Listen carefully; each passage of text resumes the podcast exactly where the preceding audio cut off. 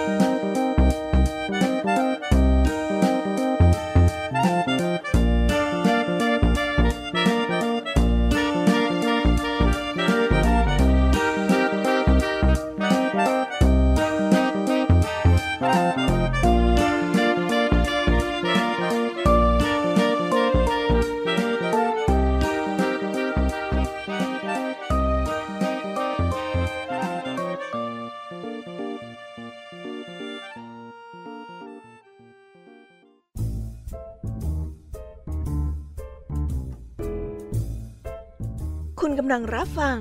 ไทย PBS Radio ต่อจากนี้ไปขอเชิญทุกท่าน รับฟังรายการ นิทานแสนสนุกสุดหันษา ที่รังสรรค์มาเพื่อน้องๆ ในรายการ Kiss Hour ค่ะ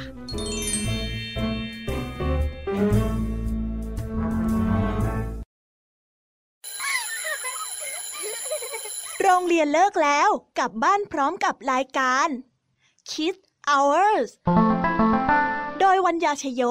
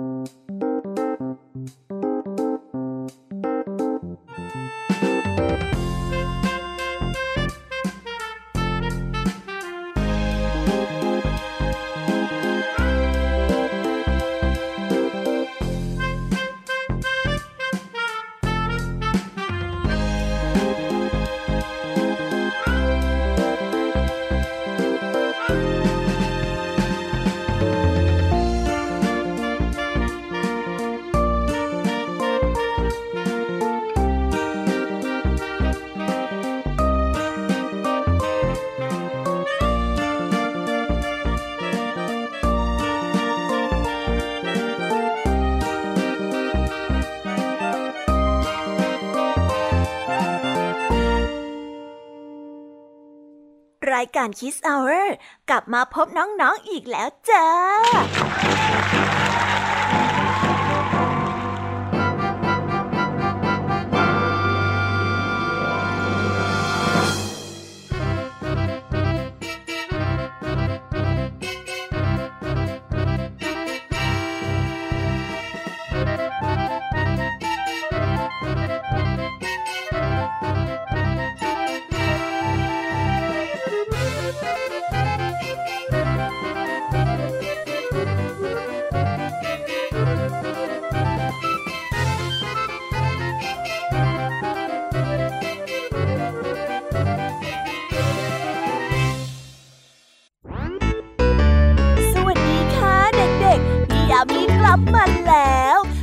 วันนี้กองทัพนิทานของรายการ Kids Hour ก็ได้กลับมาพร้อมกับความสนุกสนาน เตรียมที่จะมาเอาใจน้องๆด้วยการผจญภัย ในดินแดนแห่งโลกของจินตนาการกันแล้วล่ะค่ะ อยากจะรู้กันแล้วใช่ไหมล่ะว่าวันนี้กองทัพรายการ Kids Hour ได้เตรียมนิทานเรื่องอะไรมาให้น้องๆได้ฟังกันบ้าง เอาเป็นว่าเรามาเรียกน้ำย่อยกันก่อนเลยดีกว่าค่ะ วันนี้นะคะคุณครูไหวก็ได้มาพร้อมกับนิทานคุณธรรมทั้งสองเรื่องสองรสซึ่งวันนี้คุณครูไหวก็ได้นำนิทานเรื่อง ร้านขายเครื่องประดับลุงชู และเรื่องอาจูหัวช้ามาฝากกัน ส่วนเรื่องราวของนิทานจะสนุกสนานแค่ไหนนั้น ต้องไปรอติดตามพร้อมๆกันนะคะ ในช่วงครูไหวใจดีค่ะ ส่วนพี่แยมมีเล่าให้ฟังในวันนี้นะคะ ก็มากันถึง 3 เรื่องด้วยกัน ซึ่งเรื่องแรกนั่นก็คือเรื่อง เร็กซ์มังกรเกเร และแม่ไก่กับแม่เป็ด ต่อกันด้วยเรื่อง อย่าหวงความรู้นั่นเอง นิทานทั้ง 3 เรื่องของพี่ยามีในวันนี้ พี่ยามีการันตีเลยค่ะว่า สนุกแน่นอน พี่ยามีขอ confirm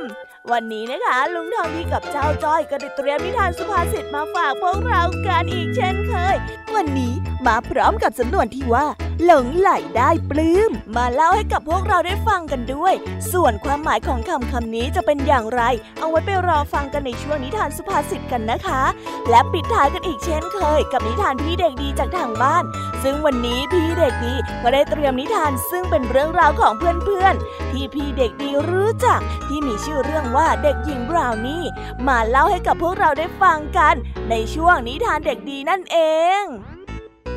โอ้โห เป็นยังไงล่ะ ได้ยินแค่ชื่อนิทานกันน่าสนุกแล้วใช่ไหมล่ะคะเด็กๆ พี่แยมมี่ก็ตื่นเต้นที่จะรอฟังนิทานแสนสนุกที่พวกเรารออยู่ไม่ไหวแล้วล่ะค่ะ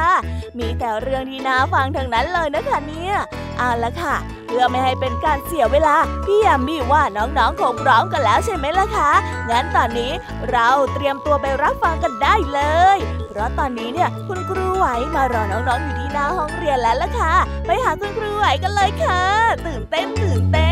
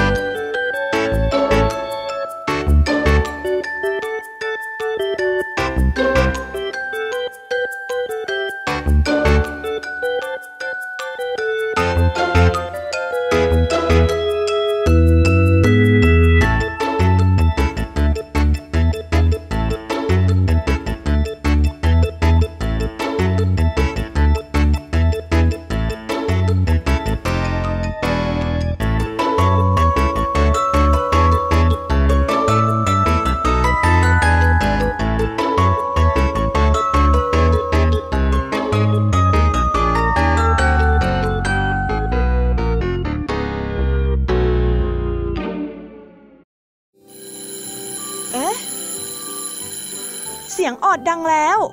อุ้ยต้องไปเข้าเรียนแล้วล่ะค่ะ ไม่รอช้า เราไปหาคู่ไหวกันเถอะ ไปกันเลย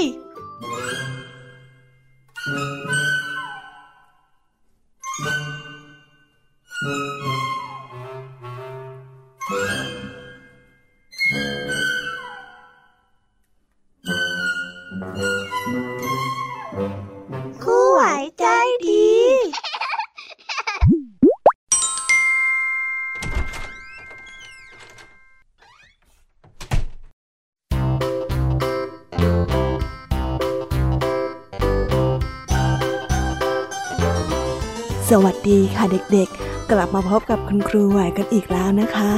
วันนี้คุณครูไหวก็ได้นำนิทานมาฝากกันอีกเช่นเคย ซึ่งวันนี้ คุณครูไหวก็ได้นำนิทานเรื่อง ร้านขายเครื่องประดับลุงชูมาฝากกัน ส่วนเรื่องราวจะเป็นอย่างไร เราไปติดตามรับฟังกันได้เลยค่ะ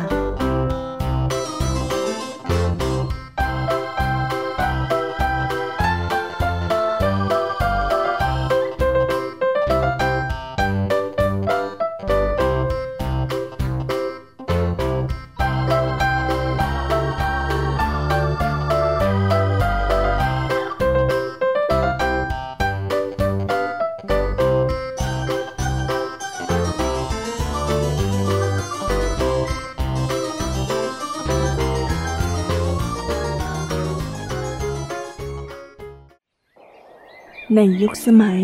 ที่ผู้คนต่างไม่ค่อยให้ความสำคัญกับการศึกษาเท่าไหร่ ได้มีร้านขายผ้า และร้านขายเครื่องประดับที่ได้ทำการค้าขายอยู่ในระแวกเดียวกัน ทั้งสองร้านต่างมีลูกชายและลูกสาว อย่างละหนึ่งคนทั้งคู่ แต่ต่างกันตรงที่ร้านขายเสื้อผ้าของลุงมีส่งลูกชายและลูกสาว ทั้งคู่ได้ร่ำเรียนในโรงเรียน ส่วนร้าน เครื่องประดับของลุงชู ได้สั่งให้ลูกชายและลูกสาว ต่างช่วยกันค้าขายเพียงอย่างเดียว อยู่มาวันหนึ่ง ลุงมีและลุงชู ได้มานั่งดื่มชาที่ร้านขายเครื่องดื่ม เจ้าของร้านทั้งสองได้นั่งร่วมโต๊ะกัน แล้วก็คุยกันถึงเรื่องของลูกของตน ลุงชูเป็นฝ่ายถามขึ้นมาก่อน ตามีข้าได้ข่าวว่าเองส่งลูกชายลูกสาวไปเรียนหรือ ใช่แล้ว ข้าส่งลูกข้าไปเรียน ก็เพราะว่าอยากให้เขามีความรู้ติดตัวกันไว้เยอะๆ พอมีปัญหาอะไร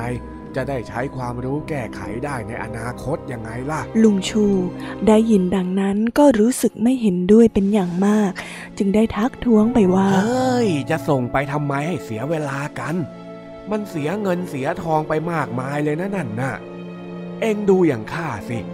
ข้าให้ลูกชายกับลูกสาวช่วยทำงานอยู่ที่ร้านขายเครื่องประดับ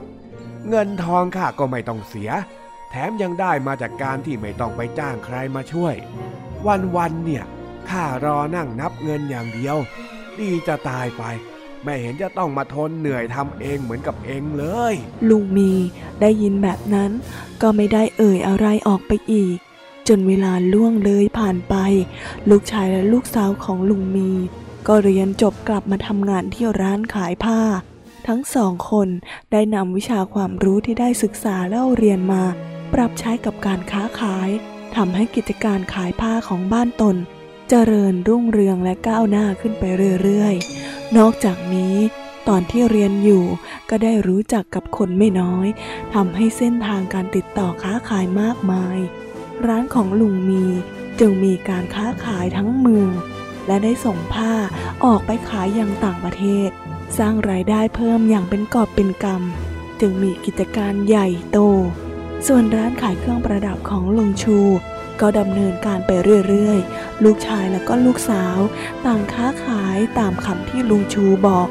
มีกินมีใช้ไปวันๆ แต่ไม่ได้ร่ำรวยอะไร เมื่อเกิดเศรษฐกิจย่ำแย่ การค้าขายไม่ได้รุ่งเรือง ก็ยังต้องอาศัยหยิบยืมเงินจากคนอื่น พื่อไม่ให้ครอบครัวขัดสน ส่วนร้านขายผ้าของลุงหมีนั้น แม้จะอยู่ในช่วงเศรษฐกิจที่ไม่ดี ลูกชายแล้วก็ลูกสาวสองคน ก็ยังสามารถพากิจการของร้านขายผ้าให้อยู่รอดได้ เนื่องจากพวกตนมีวิชาความรู้จากที่ได้เล่าเรียนมา จึงเกิดปัญหาก็ยังสามารถค่อยๆ ได้ใช้ความรู้นั้น มาปรับใช้และก็แก้ไขสถานการณ์ ให้ผ่านพ้นวิกฤตไปได้อย่างปลอดภัย เมื่อเหตุการณ์เป็นเช่นนี้ ลุงชูจึงได้พูดกับตัวเองว่าเฮ้ยถ้ารู้อย่างนี้ข้าน่าจะส่งลูกๆของข้าไปเรียนซะตั้งแต่แรก ไม่งั้นก็คงไม่ต้องมานั่งกลุ้มใจอยู่แบบนี้หรอกฮ่า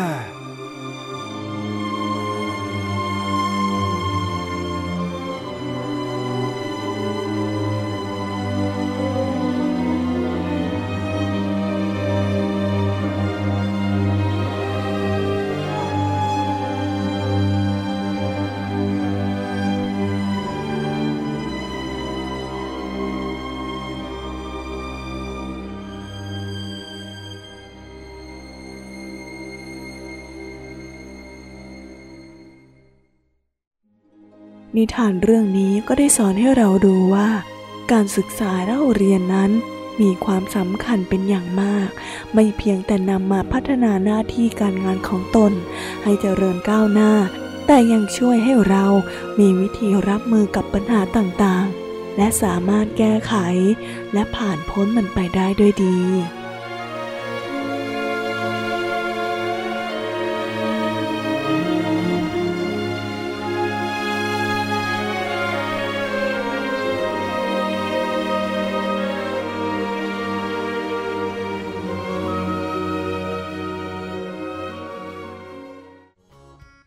ก็ได้จบกันไปแล้วนะคะสำหรับนิทานเรื่องแรกของคุณครูไว้ เป็นยังไงกันบ้างสนุกกันไหมเอ่ยเห็นไหมล่ะคะว่า การร่ำเรียนหรือว่าการเรียนหนังสือเนี่ยมันสำคัญมากๆ เด็กๆจำไว้นะคะงั้นเราไปต่อกันในนิทานเรื่องที่สองของครูไหวกันต่อเลย ในนิทานเรื่องที่สองของคุณครูไหวนี้ ครูไหวขอเสนอนิทานเรื่อง อาจูหัวช้า เรื่องราวจะเป็นยังไงนั้น เราไปฟังกันได้เลยค่ะ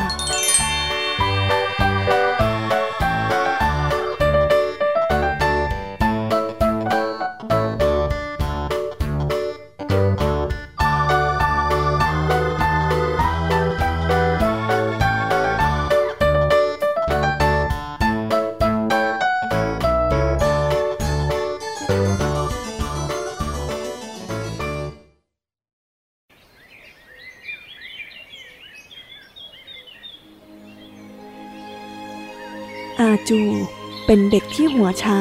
ที่ไม่ค่อยฉลาดเท่าไหร่นัก เขาไม่ชอบการเรียนหนังสือ เพราะมันทำให้เขาปวดหัว และยิ่งเรียนเขาก็ยิ่งไม่เข้าใจ ซ้ำยังถูกล้อว่า เป็นคนที่โง่ ตั้งแต่นั้น อาจูก็ไม่ไปโรงเรียนอีกเลย แต่พ่อของอาจู ไม่คิดเช่นนั้น ในเมื่อลูกชายไม่ยอมไปโรงเรียน เขา เป็นพ่อจึงจ้างครูมาสอนที่บ้าน เมื่ออาจูรู้เรื่อง ก็กล่าวกับผู้เป็นพ่อว่า พ่อนะพ่อก็รู้ว่าข้าเรียนหนังสือไม่ได้เรื่อง หัวก็ไม่ดี ยังจะจ้างครูมาสอนอีกทำไมกันน่ะพ่อของอาจูไม่ฟังคำทัดทานนั้น ยังคงให้อาจารย์มาสอนหนังสือลูกชายที่บ้านอยู่ดี ทั้งยังบอกให้อาจูตั้งใจเรียนให้ดีๆ ในช่วงแรกที่อาจารย์เข้ามาสอน แน่นอนว่าไม่มีอะไรดีขึ้น เพราะอาจูเบื่อหน่ายที่จะเรียน การเรียนจึงไม่คืบหน้าไปไหนเสียที แต่ถึงอย่างนั้น อาจารย์ก็ได้เข้ามาสอน ก็ยังคงตั้งใจสั่งสอนอย่างเต็มที่ ไม่มีท่าทีที่จะเบื่อหน่ายแม้แต่น้อย ต่อมาวันหนึ่งอาจารย์ได้ชวนอาจู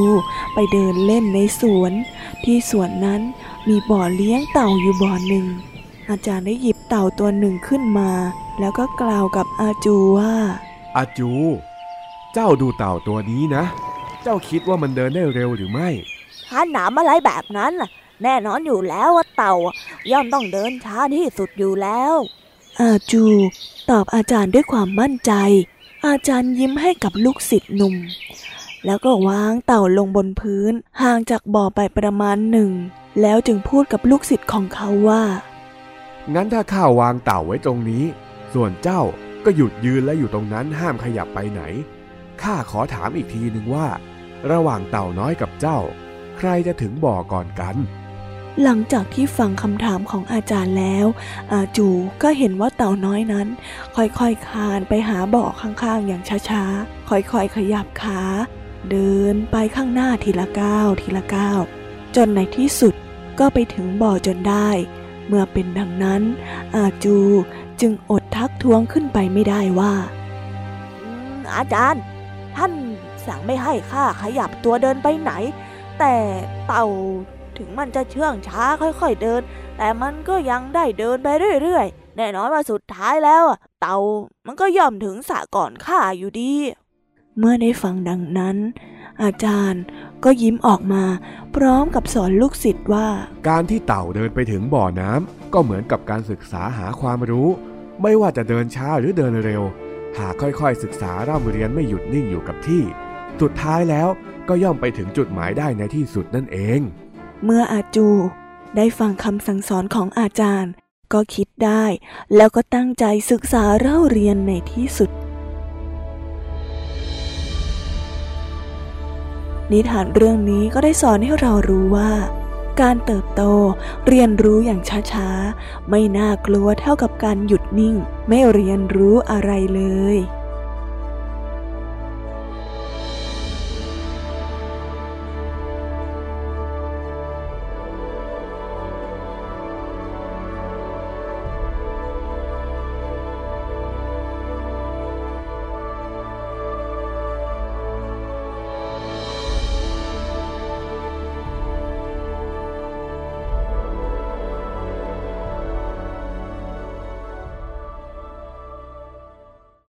แล้วก็ได้จบไปแล้วนะคะสำหรับนิทานทั้งสองเรื่อง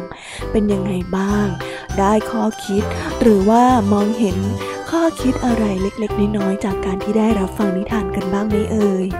แล้ววันนี้ก็ได้หมดเวลาของครูไหวกันลงไปแล้ว ครูไหวก็ต้องขอส่งต่อเด็กๆ ให้ไปฟังนิทานในช่วงต่อไป ช่วงพี่แยมมีเล่าให้ฟังกันเลยนะคะ ส่วนวันนี้คุณครูไหวก็ต้องขอตัวลากันไปก่อน สวัสดีค่ะ บ๊ายบาย「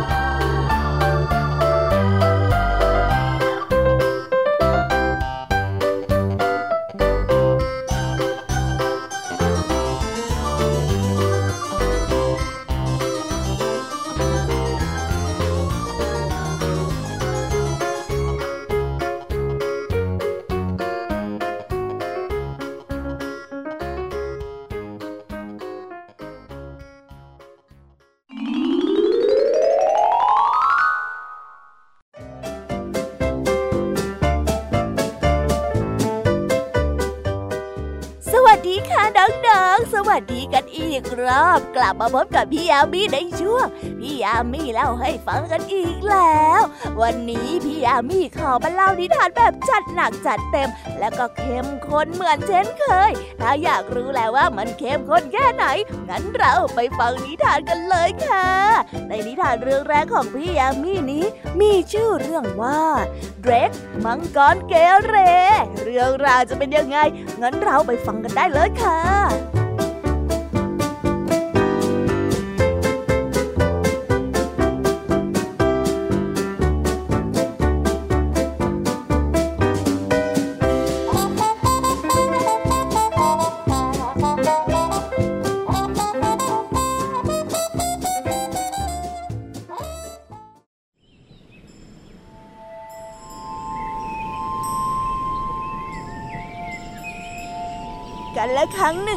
มาแล้ว บนภูเขาลูกใหญ่ในป่าลึก ได้มีครอบครัวมังกรหลายสิบครอบครัวอาศัยอยู่ร่วมกันอย่างสงบสุข เป็นเวลาหลายปี จนกระทั่ง มีมังกรเกเรชื่อว่าเดรกเดรกตั้งตนเป็นหัวหน้า โดยมีมังกรลูกกระจอกอีกสามตัวเป็นลูกน้อง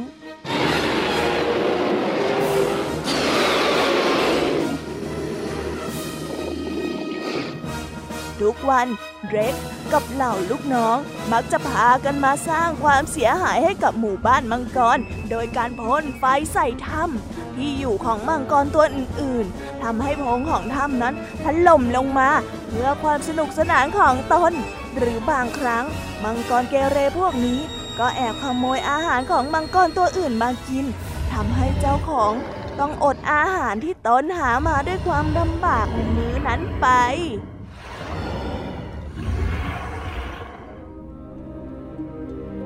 มังกรในหมู่บ้านต่างก็โมโหไม่พอใจกับนิสัยเกเรของเจ้ามังกร ที่ชอบเกะกะระรานคนอื่นไปทั่ว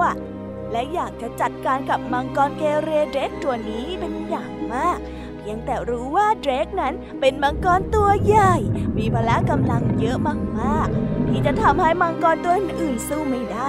จำต้องทนให้เดรกอยู่กับลูกสมุนเกเรเรื่อยมา เมื่อเวลาผ่านไป เจ้ามังกรเดรกก็เบื่อกับการแกล้งเหล่ามังกรบนหุบเขา มันอยากจะหาอะไรที่ตื่นเต้นแล้วก็สนุกสนานกว่าเดิม มังกรเดรกเกเร กับลูกสมุนของมันจึงบินลงมาจากเขา ออกจากป่าลึกเข้าไปในหมู่บ้านที่มีคนอาศัยอยู่ เดรกได้พาลูกน้องเข้ามาทำร้ายหมู่บ้าน ได้อาปากพ่นไฟเผาบ้านเรือนยิ่งได้เห็นผู้คนตกใจวิ่งหนีกันอลหม่าน ก็ยิ่งนึกชอบ สนุกสนานกว่าเดิมเดรกได้สร้างความเดือดร้อนให้ชาวบ้านในเมืองทุกวันจนกระทั่งวันหนึ่ง มีอัศวินในชุดเกราะเงินขี่ม้าเข้ามาในหมู่บ้าน อัศวินคนนั้นท้าต่อสู้กับเดรกและลูกสมุนอย่างกล้าหาญเจ้ามังกรเกเร หยุดทำลายบ้านเมือง และสร้างความเดือดร้อนให้ชาวบ้านเดี๋ยวนี้นะข้าขอท้าให้เจ้า มาสู้กับข้า ถ้าหากว่าใครแพ้ ห้ามกลับมายุ่งกับที่นี่อีก เดี๋ยวข้าจะเป็นคนที่เอาชนะเจ้าเอง เจ้ามังกรถือตนว่ามีกำลังมาก ทั้งยังร่างกายที่ใหญ่และก็เติบโต จึงตอบรับคำท้าของอัศวินกระจ้อยนั่นเฮ้อมนุษย์หน้าโง่กล้าท้าสู้กับข้าเชียวหรืองั้นเองมาเลยข้าจะแสดงให้เจ้าดู ว่าใครกันแน่ที่เก่งกว่ากัน ท่ามกลางการต่อสู้ระหว่างอัศวินและเจ้ามังกรเดรกที่ดุเดือดขึ้นเรื่อยๆ สุดท้ายเจ้ามังกรเกเรเดรกก็พลาดท่าพ่ายแพ้ให้แก่อัศวินผู้เก่งกาจทั่วทั้งตัวเต็มไปด้วยบาดแผลมากมาย ลูกสมุนมังกรพอเห็นว่าเดรกพ่ายแพ้ ก็พากันกลางปีกปิดหนีไปเพราะเกรงว่าอัศวินจะทำร้ายแล้วก็กำจัดตนทิ้ง เจ้ามังกรใช้แรงเมือกสุดท้าย บินหนีออกจากหมู่บ้านแล้วก็กลับไปยังป่าลึก บินขึ้นไปบนเขาที่เคยเป็นที่อยู่ของตน หวังให้มังกรตัวอื่น ช่วยเหลือรักษาบาดแผลบนร่างกาย แต่ทว่าพอกลับขึ้นไปถึงหมู่บ้านมังกร เหล่ามังกรก็ต่างไม่ยินดีต่อการกลับมาของเดรก และก็พากันขับไล่เขาออกจากหมู่บ้านไปเดรกยังบาดเจ็บสาหัส ไม่สามารถสู้กับกลุ่มมังกรหลายตัวได้อย่างเมื่อก่อนจำเป็นต้องหนีลงมาจากเขาในที่สุด กว่าจะรู้ตัวว่าตนเองนั้นทำผิดพลาด เจ้ามังกรเรกเกเร ก็ไม่เหลือใคร ต้องใช้ชีวิตอยู่ลำพังอย่างโดดเดี่ยวเดียวดายเสียแล้ว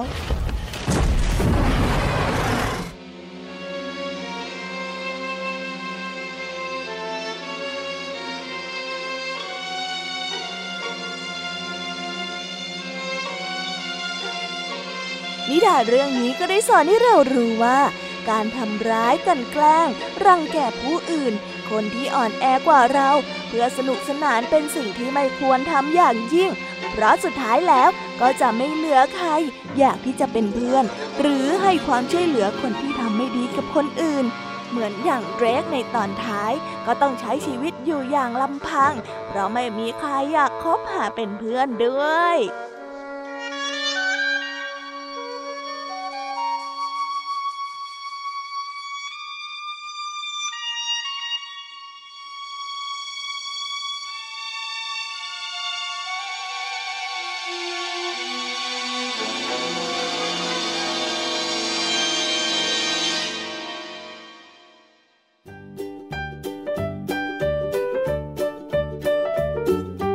จบไปแล้วนะคะสำหรับนิทานเรื่องแรกของพี่ยามีแหมสนุกกันลยสิคะแต่ว่าสงสารเจ้าแดกเหมือนกันนะคะเนี่ยถ้าไม่ทำนิสัยไม่ดีในตอนแรก ป่านนี้ก็คงจะมีแต่คนช่วยเหลือแล้วล่ะค่ะงั้นเราไปต่อกันในนิทานเรื่องที่สองกันเลยนะคะ ในนิทานเรื่องที่สองของพี่ยามีพี่ยามีขอเสนอนิทานเรื่อง แม่ไก่กับแม่เป็ด เรื่องราวจะเป็นอย่างไรนั้น งั้นเราไปฟังพร้อมๆกันได้เลยค่ะ ไปฟังกันเลย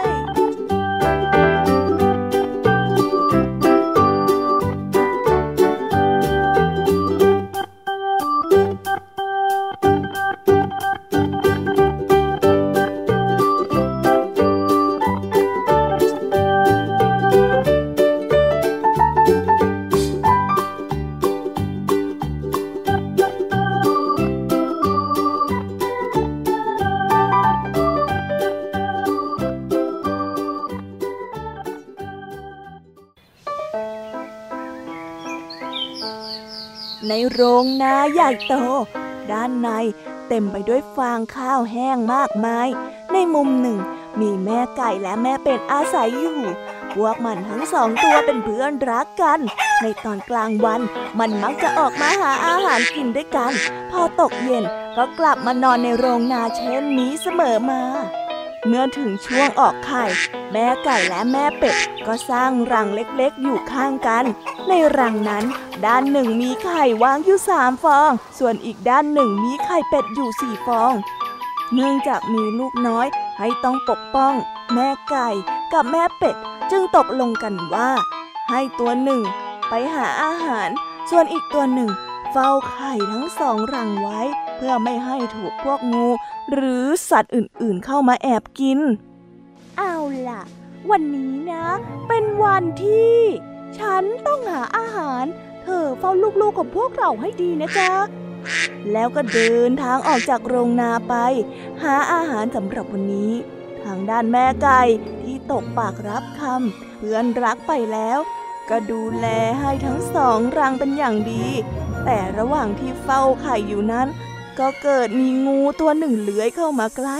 เจ้างูตัวนี้ได้เห็นแม่ไก่อยู่ตัวเดียว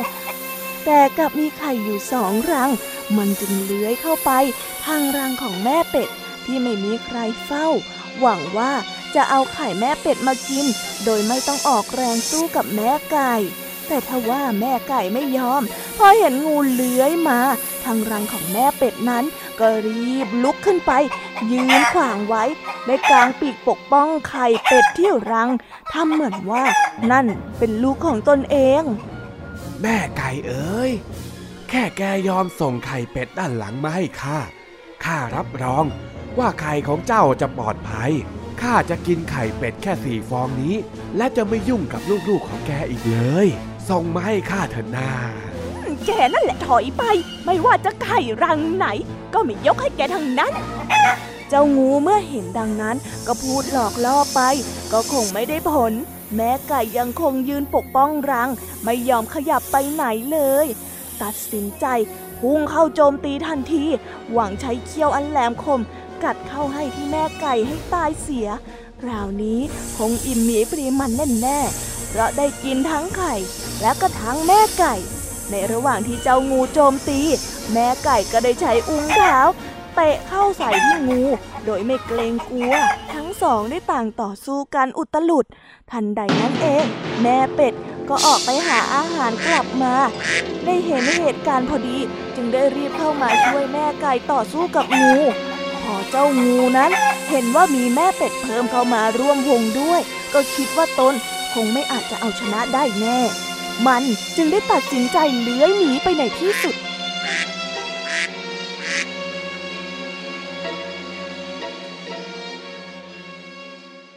เมื่อแม่เป็ดเห็นแม่ไก่แม้สะบักสะบอมขนหลุดไปหลายที่ แต่ก็ยังคงปกป้องไข่ของตนเองเอาไว้อย่างดีที่สุด ก็ได้เกิดความรู้สึกซาบซึ้งใจเป็นอย่างมาก เธอเป็นอะไรมากหรือเปล่า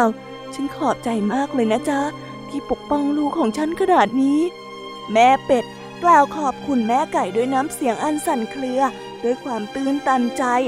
แม่ไก่ได้ยินดังนั้นก็ส่งยิ้มให้อีกฝ่าย พร้อมกล่าวว่าอืมไม่เป็นไร ก็เราเป็นเพื่อนกันนี่นาใช่ไหม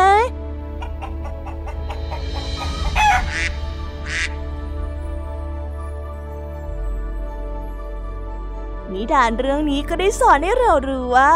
คนที่เป็นเพื่อนกัน ไม่ใช่จะอยู่ด้วยกันแค่เพียงยามสุขสมหวังเท่านั้น แต่เมื่อเพื่อนมีภัยหรือความเดือดร้อน คนที่เป็นเพื่อนก็ควรที่จะให้ความช่วยเหลืออย่างเต็มที่ แล้วก็สุดความสามารถด้วยความยินดี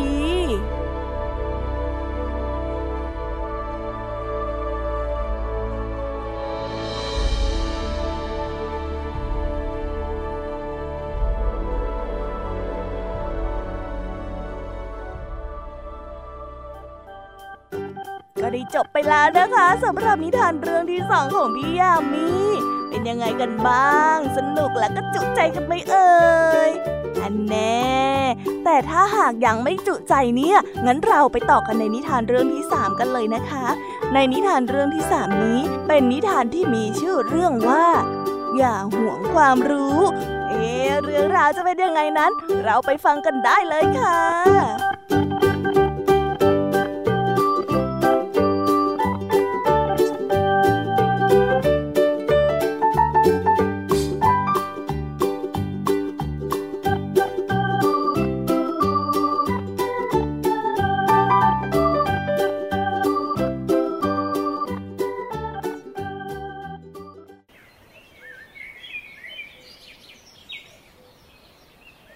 กันละครั้งหนึ่ง ในช่วงเวลาที่ทุกคนต่างก็แข่งขันแข่งแย่งชิงดีให้เป็นที่หนึ่งในทุกๆด้าน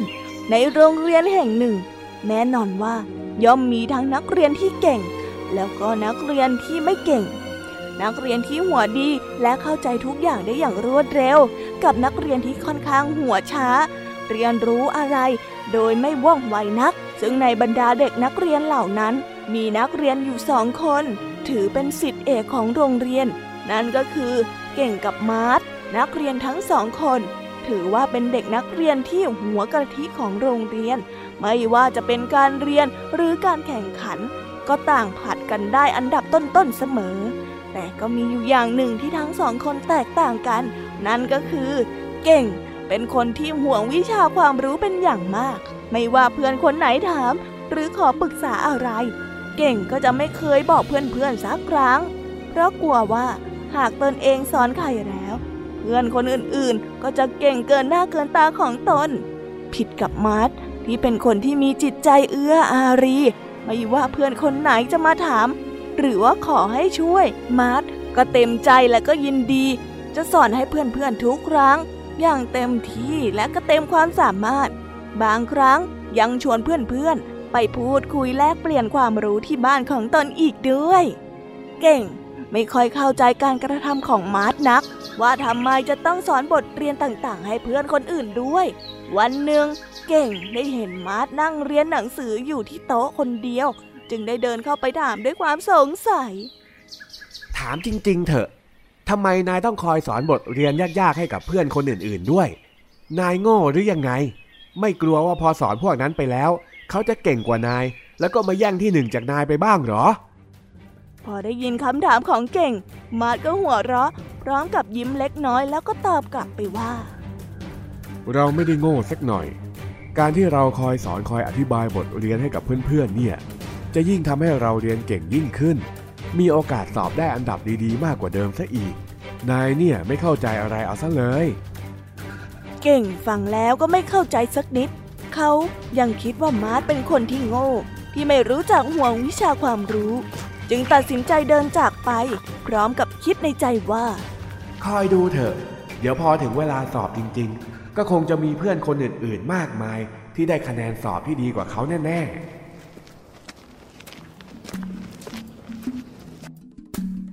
ในที่สุดวันสอบก็มาถึง เก่งนั้นได้นั่งอ่านหนังสือทบทวนบทเรียนตามลำพัง ต่างกับมาร์ทที่นั่งทบทวน แล้วก็อธิบายบทเรียนให้กับเพื่อนๆได้ฟัง จนกระทั่งวันสอบผ่านไป เมื่อถึงวันประกาศผลสอบ ปรากฏว่า นักเรียนที่สอบได้ที่หนึ่งของโรงเรียนนั่นก็คือมาร์ทซึ่งคะแนนสอบค่อนข้างสูง ส่วนเก่งนั้นสอบได้ที่รองลงมาจากมาร์ชอยู่หลายอันดับเลยทีเดียว ซึ่งนั่นทำให้เขาเสียใจมาก มาร์ช เห็นเก่งกำลังเสียใจจึงเดินเข้าไปพูดกับมาร์ชว่า นายรู้ไหม ว่าการที่เราอธิบายความรู้ให้เพื่อนๆคนอื่นฟัง ก็เหมือนกับการได้ทบทวนไปด้วยในตัว เลยทำให้เราได้เรียนรู้ถึงสองครั้ง และทำให้เราจำได้ดีมากขึ้นเรื่อยๆ จากการที่เราต้องทบทวน ก่อนที่จะเอามาสอนเพื่อนๆยังไงล่ะ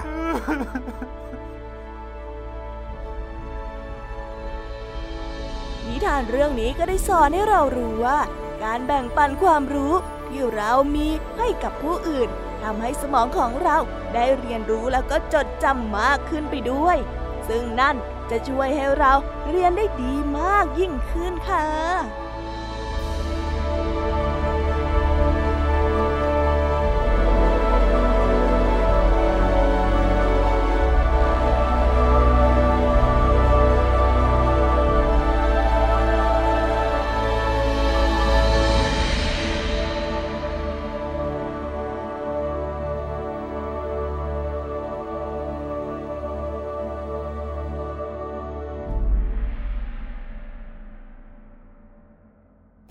และแล้วก็ได้จบไปแล้วนะคะสำหรับนิทานทั้งสามเรื่องของพี่ยามีเป็นยังไงกันบ้างฟังกันซะจุใจกันเลยละสิคะ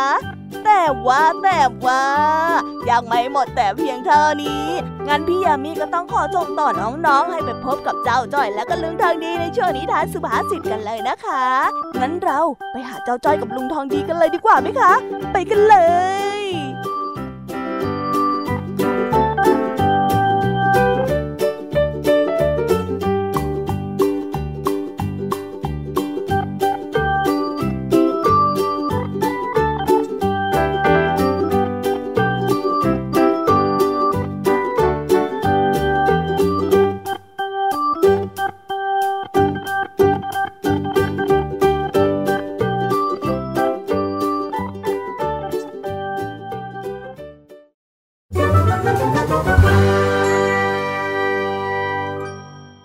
ทานสุภาษิต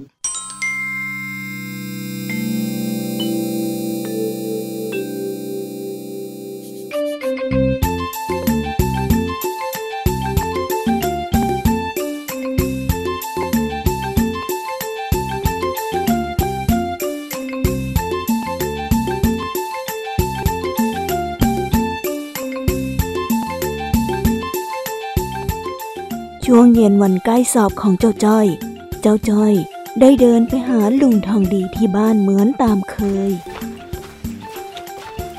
ลุงทองดีจ๊ะ ลุงทองดีทำอะไรอยู่ล่ะจ๊ะ เปล่าหรอก ข้าไม่ได้ทำอะไร แล้วเองล่ะมีอะไรหรือเจ้าจ้อยอืมเเปล่าหรอกจ้ะลุงจ้อยก็แค่เบื่อนิดหน่อยก็เลยมาหาลุงทองดีนี่แหละจ้ะ อีกแล้ว เบื่ออีกแล้ว เบื่ออะไรของเองอีกละคราวเนี้ยนะฮะเจ้าจ้อยเออก็ช่วงเนี้ยจ้อยอะใกล้สอบแล้ว การบ้านจ้อยก็ไม่ค่อยจะมีจ้อยก็เลยว่างว่างก็เลยเดินมาหาลุงทองดีเนี่ยแหละจ้ะอ้าวก็ถ้าเองว่างแล้วทำไมเองไม่อ่านหนังสือที่จะเตรียมสอบล่ะ สาเหตุที่ครูเขาไม่ให้การบ้านมาเขาก็อยากให้เองมีเวลาอ่านหนังสือนี่แหละ อย่างจ้อยอะไม่ต้องอ่านก็ได้ เพราะว่าจ้อยได้ที่หนึ่งมาตั้งหลายปีแล้ว จ้อยอะเก่งยืนแล้วแหละเดี๋ยวเดี๋ยวนี่เองกำลังหลงไหลได้ปลื้มกับสิ่งที่มันผ่านมาแล้วอยู่นะจ้อยเปล่าสักหน่อยนะ แค่จ้อยอะไม่ต้องอ่านหนังสือจ้อยก็ทำข้อสอบได้จ้อยไม่ได้หลง แต่จ้อยก็แอบปลื้มนิดนึงนะ ตอนที่ได้ที่หนึ่งมา ก็ไอที่เองเป็นอยู่นี่แหละ ที่เขาเรียกว่าหลงไหลได้ปลื้มโว้ยอ้าวแล้วมันแปลว่าอะไรเหรอจ๊ะลุงทองดี หลงไหลได้ปลื้มก็หมายความว่าตื่นเต้นยินดีเมื่อตนเอง หรือว่าผู้อื่นได้ดิบได้ดี หลงตื่นเต้นยินดีกับบางสิ่งบางอย่างด้วยความประมาท จนอาจจะทำให้เราผิดพลาดได้ยังไงล่ะเจ้าจ้อย โอ้ ไม่หรอกจ้ะลุงทองดี นี่ข้าพูดเตือนขนาดนี้แล้วเองยังไม่กลับบ้านไปอ่านหนังสืออีก เองจะไปดีๆ หรือจะต้องให้ข้าเคกหัวเพื่อเรียกสติฮะอ่าอ่าไม่เอาอะจ้ะลุง เดี๋ยวจอยไปแล้ว แต่ก่อนไปอะจอยอยากจะฟังนิทานจากลุงทองดีก่อนนะจ๊ะน่านะนะนะแน่ใจนะว่าถ้าข้าเล่าแล้วเองจะไปอ่านหนังสือน่ะ แน่ใจร้อยเปอร์เซ็นต์เลยจ้ะลุงอะ ถ้างั้นเดี๋ยวข้าจะเล่าให้ฟังก็ได้ เย่เย่เย่ลุงทองดีใจดีจังเลยอะฟังฟังฟังกาละครั้งหนึ่งนานมาแล้ว มีนกอยู่ตัวหนึ่ง ร้องเพลงเสียงเพราะมาก จนมันคิดว่าตัวเองนั้น ร้องเพราะมากที่สุด จนไม่มีนกตัวไหนเทียบได้ มันก็ได้หลงไหลในตัวเอง และคิดว่าตัวเองนั้นเก่งที่สุด ก็เลยได้เที่ยวร้องเพลงให้ผู้อื่นฟังไปทั่วป่า แล้วสัตว์ทุกตัวก็ยกให้เจ้านกนี้ เป็นนกที่มีเสียงไพเราะที่สุด อยู่มาวันหนึ่ง มันก็ได้บินร้องเพลงไปเรื่อยๆ จนบินไปได้สักพัก มันก็ได้ไปเจอกับกลุ่มนกแก้วฝูงหนึ่ง มันก็ได้แอบมองดูว่าเจ้าพวกนกแก้วนั้น จะร้องเพลงได้เพราะเท่ากับมันหรือเปล่า ปรากฏว่า เจ้านกแก้วนั้นร้องเพลงได้เสียงเพราะห์มาก เพราะซะจนตัวเองนั้นรู้สึกอิจฉา จากนั้นเจ้านกก็เลยรู้ทันทีว่ายังมีนกตัวอื่นที่เก่งกว่ามัน ร้องเพลงเพราะกว่ามัน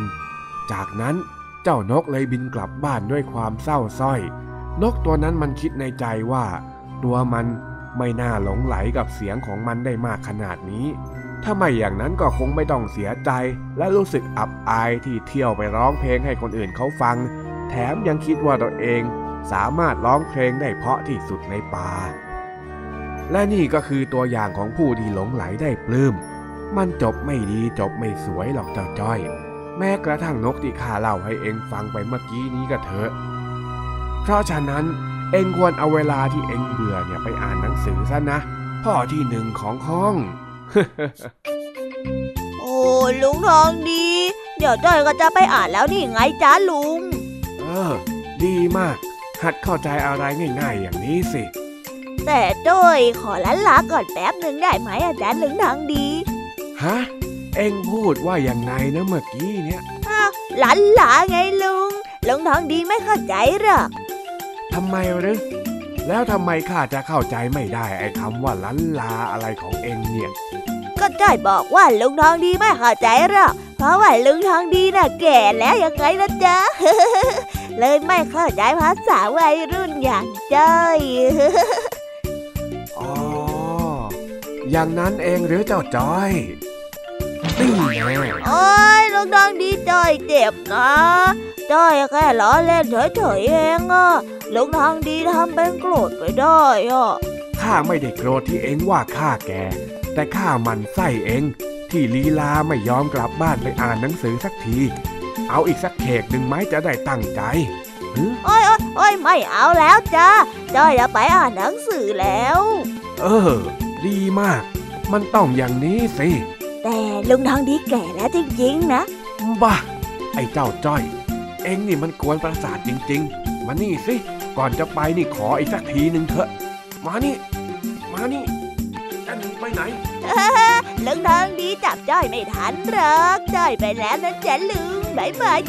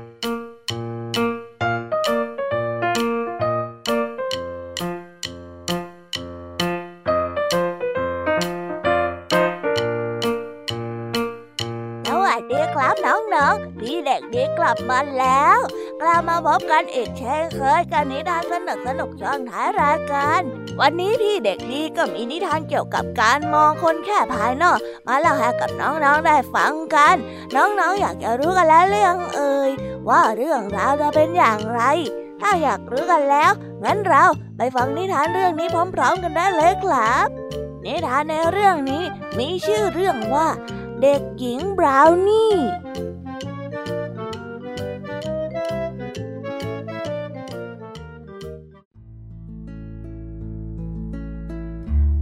ห้องเรียนที่เด็กๆกำลังตั้งใจเรียนครูสมอนซึ่งเป็นครูประจำชั้น ก็ได้พาเพื่อนใหม่มาแนะนำให้เด็กๆในห้องได้รู้จัก เด็กผู้หญิงคนนี้ เธอเป็นเด็กที่ผิวดำทั้งตัว ผมก็หยิกหย่อยฟูฟ่อง ริมฝีปากก็หนา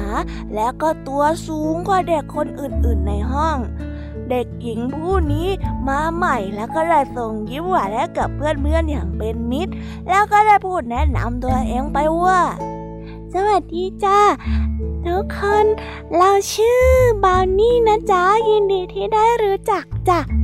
แต่ถ้าว่าเพราะรูปลักษณ์ภายนอกที่แตกต่าง เพื่อนเพื่อนๆคนอื่นๆทำให้ไม่มีใครอยากเล่นกับเด็กหญิงบราวนี่สักคน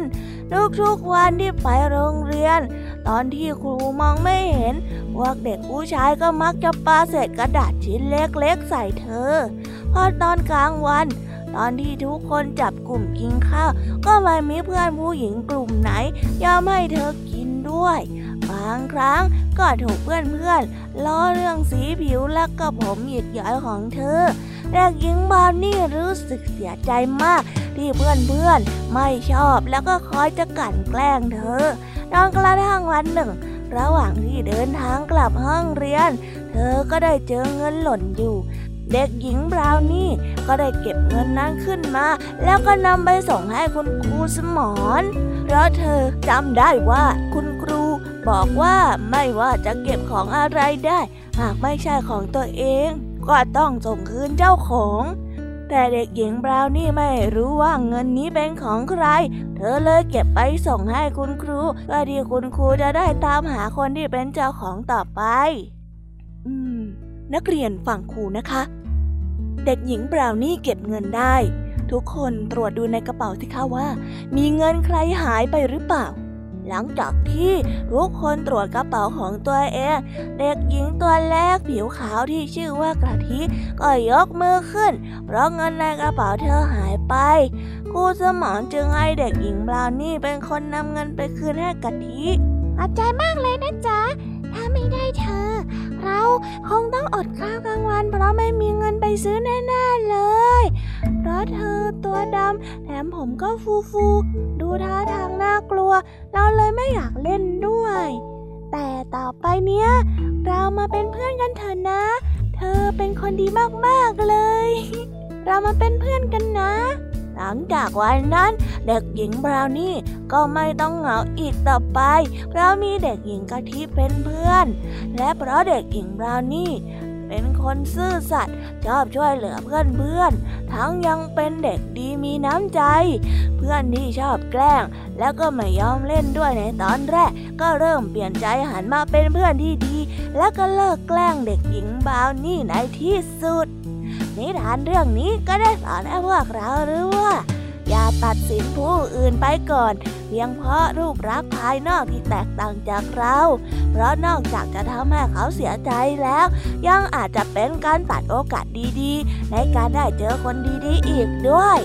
คนที่มีรูปร่างไม่สวยงามถูกใจเรา ก็ไม่ได้แปลว่า เขาเป็นคนที่ไม่ดี เช่นเดียวกับผู้ที่มีรูปร่างสวยงาม แล้วก็งดงาม ก็ไม่ได้หมายความว่า เขาจะเป็นคนดี ดังนั้นเราควรเคารพและก็ยอมรับความแตกต่างในตัวของผู้อื่น ไม่ตัดสินใครแค่เพียงเพราะรูปร่างภายนอกเพียงอย่างเดียว แล้วก็ได้จบลงไปแล้วนะครับสำหรับนิทานของพี่เด็กดีที่ได้เตรียมมาเล่าให้กับน้องๆฟังกันในวันนี้ น้องๆฟังนิทานแล้ว ก็อย่าลืมนำไปปรับใช้กับชีวิตด้วยนะ อย่าตัดสินใจใครแค่ภายนอกยังอย่างเดียวกันแล้วครับ แล้ววันนี้เวลาของพี่เด็กดีก็หมดลงไปแล้ว เอาไว้พบกันใหม่ในวันหน้านะสำหรับวันนี้พี่เด็กดีก็ต้องขอตัวลากันไปก่อนแล้วนะครับ สวัสดีครับบ๊ายบาย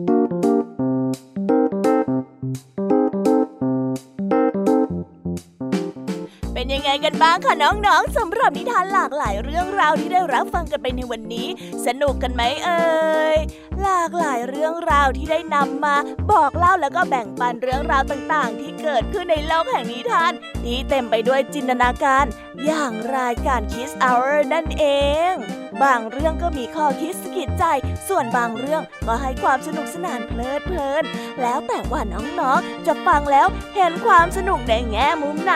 ส่วนพี่ยามีแล้วก็ผองเพื่อนเนี่ยก็มีหน้าที่ในการนำนิทานมาส่งต่อถึงน้องๆเท่านั้นเองละค่ะส่วนในวันต่อไปจะมีนิทานเรื่องอะไรมาเล่าให้กับพวกเราได้ฟัง หรือน้องๆคนไหน อยากให้พี่แอมมี่นำนิทานเรื่องอะไรมาแบ่งปันให้กับเพื่อนๆ ก็สามารถมาสะกิดบอกพี่แอมมี่ได้เลยนะ เพราะว่าพี่แอมมี่ยินดีรับนิทานมาบอกต่อเสมอเลยล่ะค่ะ และวันนี้นะคะ เราก็ได้ฟังนิทานกันมาจนถึงเวลาที่ใกล้จะหมดลงอีกแล้วล่ะค่ะ ใครที่ฟังไม่ทัน หรือว่าฟังไม่ครบเนี่ย ก็สามารถไปย้อนฟังได้ที่เว็บไซต์ ย PBS Radio นะคะ หรือแอปพลิเคชันไทย PBS Radio ได้นะ ถึงเวลาต้องกล่าวคำลาแล้วพี่แอมมี่ต้องคิดถึงน้องๆอีกแน่เลยละค่ะ แต่ไม่ต้องห่วงนะคะน้องๆพี่แอมมี่ขอสัญญาว่า เราจะกลับมาพบกันกับนิทานสนุกๆแบบนี้อีกแน่นอนเราจะกลับมาพบกันกับนิทานสนุกๆแบบนี้อีกแน่นอน น้องๆอย่าลืมนำข้อคิดดีๆ ได้จากการรับฟังนิทานแสนสนุกของครูไหว พี่ยามีลุงทองดี และก็นิทานเด็กดีในวันนี้ไปใช้กันด้วยนะคะเด็กๆ เอาไว้พบกันใหม่ในวันพรุ่งนี้นะสำหรับวันนี้พี่ยามีและรายการ Kiss Hour ก็ต้องขอตัวลากันไปก่อนแล้วล่ะค่ะ พี่ยามีไปแล้วนะ bye bye ค่ะน้องๆ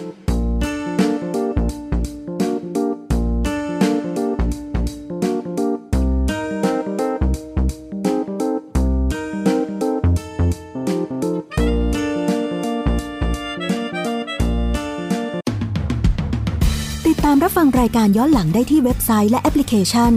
ไทย PBS Radio ไทย PBS Radio วิทยุข่าวสารสาระ เพื่อสาธารณะและสังคม